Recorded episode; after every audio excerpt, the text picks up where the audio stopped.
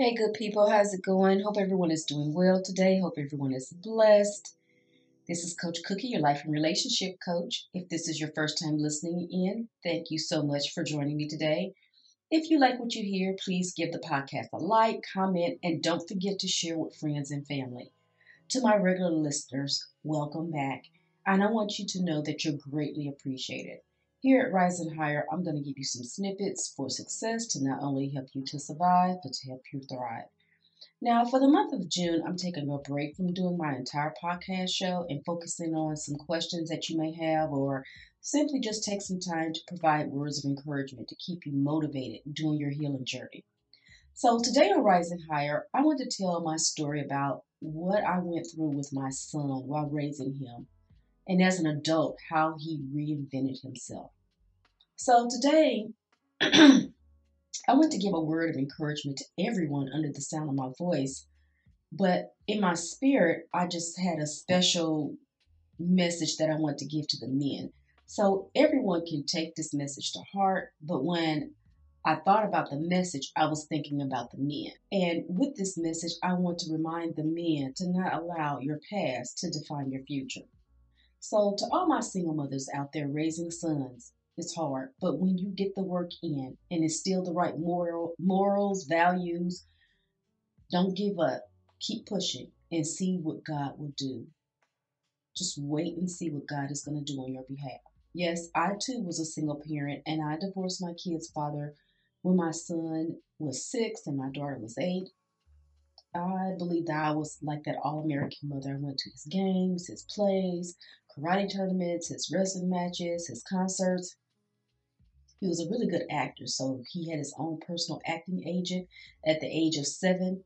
He was a part time, uh, he was in this part time international drill team, so he traveled a lot with them. He was a really smart kid, and he was in an acting club, debate team, and chess club. He graduated from high school at 15 years old and immediately started college at Lincoln University in Jefferson City, Missouri. I worked hard so I could instill morals and values in this child. But at some point in his life, he jumped off the moral and the value train. He wasn't listening to it and he wasn't having it. I knew there was an obvious struggle with that because I would often ask him what he would like to do when he would grow up, or what are some of your goals, or what do you want to do with your life. When he was going through his own thing, those answers that at that time didn't make much sense. And the values that I was trying to teach him, those answers didn't have those values in it. A matter of fact, that's a really good point. Any of my parents out there, if you want to know what your child values and what, what's important to them or what they're thinking, what they're doing in their lives, ask them what they want to do when they grow up or what are some of their goals and then listen to some of their answers. And that'll let you know if they're on track or not. So for a long time, his answers would be totally out in the left field someplace. I don't know where he would get them at. Like he would just get them out the sky somewhere. I knew I had work to do in order to do whatever I could to get this child back on track. Believe it or not, but a lot of that a lot of that that I had to do consisted of me getting myself together so I could be strong enough to deal with what this child was dishing out or to deal with whatever it is that he was going through. So yes, parents, you got to take time, take a deep breath, take time for yourself. You got to build yourself up so you can build deal with these children also. So basically during this journey in his childhood, I was consistently reminding him with my voice and with my action what those values were. In this classroom called life, we ran into a lot of roadblocks, and he turned to the streets and a life of crime at a very young age. And believe it or not, he was the mastermind behind a lot of the negative things that he did in the streets. You name it, this child did it. It was so bad that I was afraid that I was going to lose my son. He was going to get killed. So I prayed to God, and I remember this like it was yesterday, and I asked him, I said, Lord, I don't I don't know what else to do with this child. I'm turning him over to you. And Lord, I want you to do whatever it takes so I don't have to bury this child.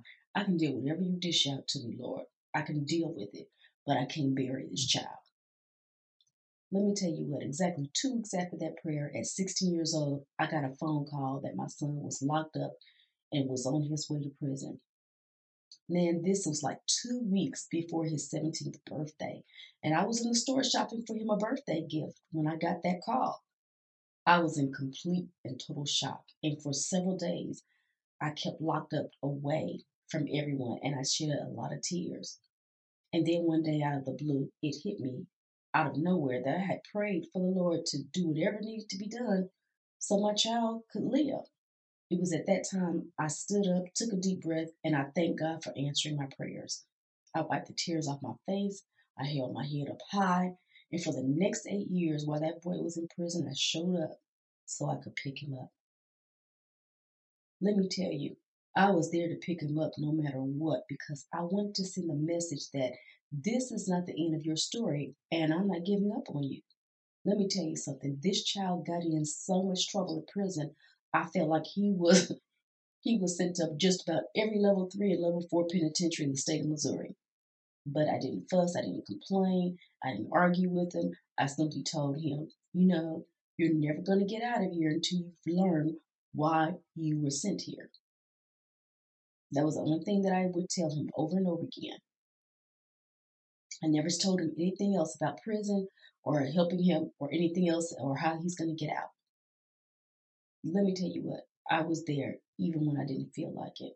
I was there when I was sick in my body. I showed up. When I didn't feel like it, I showed up. There was ice on the roads. I showed up. There was snow on the ground. I, sh- I showed up. This place would be in the boondocks somewhere. It didn't matter. I showed up. This was important to me because the message that I was sending to him is that you're better than this situation that you're going through. And it's my job as a mother to pick you up. And you know what? I know he had the mindset to want to change because he never complained. He never threw a pity party. And you want to know why? Because deep down inside, he didn't want his story to end like this. I could see it in his eyes. And I knew he had the fight in him to get it right because I had worked so hard to instill in him never to quit. So, you know what I did? I continued to pick him up. Now, it took some time because he was not good at following directions while being locked up in the penitentiary. He consistently got in trouble with authority figures, and I simply kept reminding him about the lesson he was supposed to learn before he would get out. It took him a while because he was only supposed to be in the penitentiary for four years, but due to his behavior, he was there for about eight years. But by the grace of God, he got the message and he started focusing and writing some positive thoughts, goals a few songs that he had in his heart that he started writing in prison.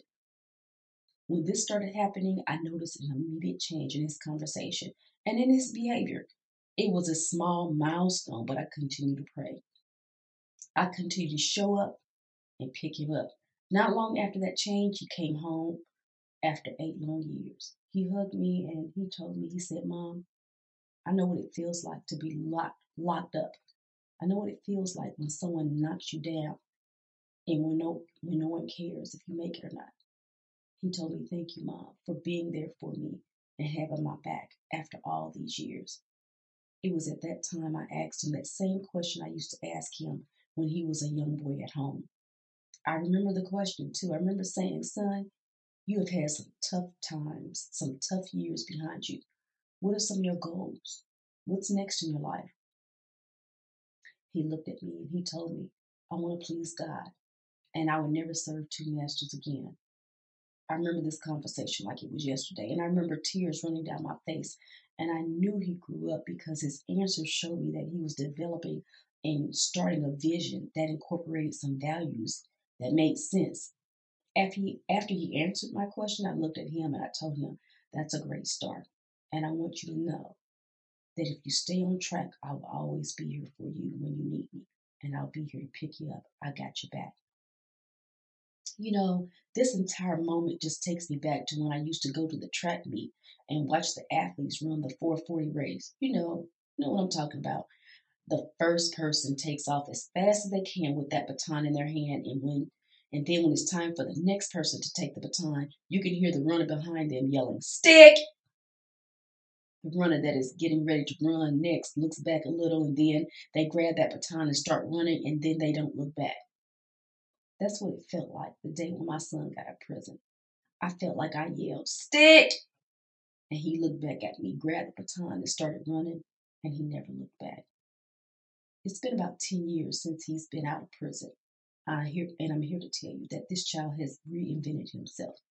He's been married for almost eight years, and he and his wife have three beautiful children, children together. And yes, I see him pick his children up like I used to pick him up. No matter how long his workday was, when he had to deal with her face that day, how tired he was, he would come home and pick those children up. These kids would be so glad to see him come home and they would start jumping up and down, start screaming and hollering, Daddy, Daddy. He wouldn't say anything bad or negative, he would just pick them up. But as funny as it may sound, the children knew that was exactly what he was going to do, was to pick them up. It was like the children were saying, This is what you're supposed to do, Daddy. You're supposed to pick us up. In addition to his beautiful family, he has his own music studio where he writes, sings, and produces his own gospel music. He has a real estate company, and he and his wife have a company called Pure Spirit Publicity where they work on branding and advertisements for various corporations. As a matter of fact, they do all my work for my podcast. And I'm sure that all the pics you see today on this podcast and on this YouTube are going to be of my son and his beautiful wife and their children. I'm here to tell you words cannot express how proud I am of him. So now that you've heard my story about me and my son, I want everyone under the sound of my voice that is responsible for raising a son to understand how important it is not to give up on him and remember no matter what to pick him up. Coach Cookie, you you don't know what you're saying. You don't understand. My son is a drug addict. I don't care. Pick him up. My son is a pimp. I don't care. Pick him up. My son sells drugs. I don't care. Pick him up. My son is disrespectful and doesn't listen to me. I don't care. Pick him up. My son is involved in a gang. I don't care. Pick him up. My son keeps messing up and going in and out of prison. I don't care. Pick him up. Let me tell you guys something. When my son got locked up at the age of 16, that wasn't the first time he got locked up. He got in trouble in middle school and high school. It just so happened that when he got in trouble at 16, he was old enough in the state of Missouri to be sent to prison. That's all. Yes, these were not small things that he had done either.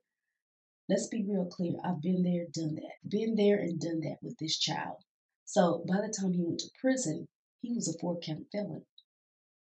That gives you a really good idea, gives you a really big picture of what I was dealing with when it came to my son.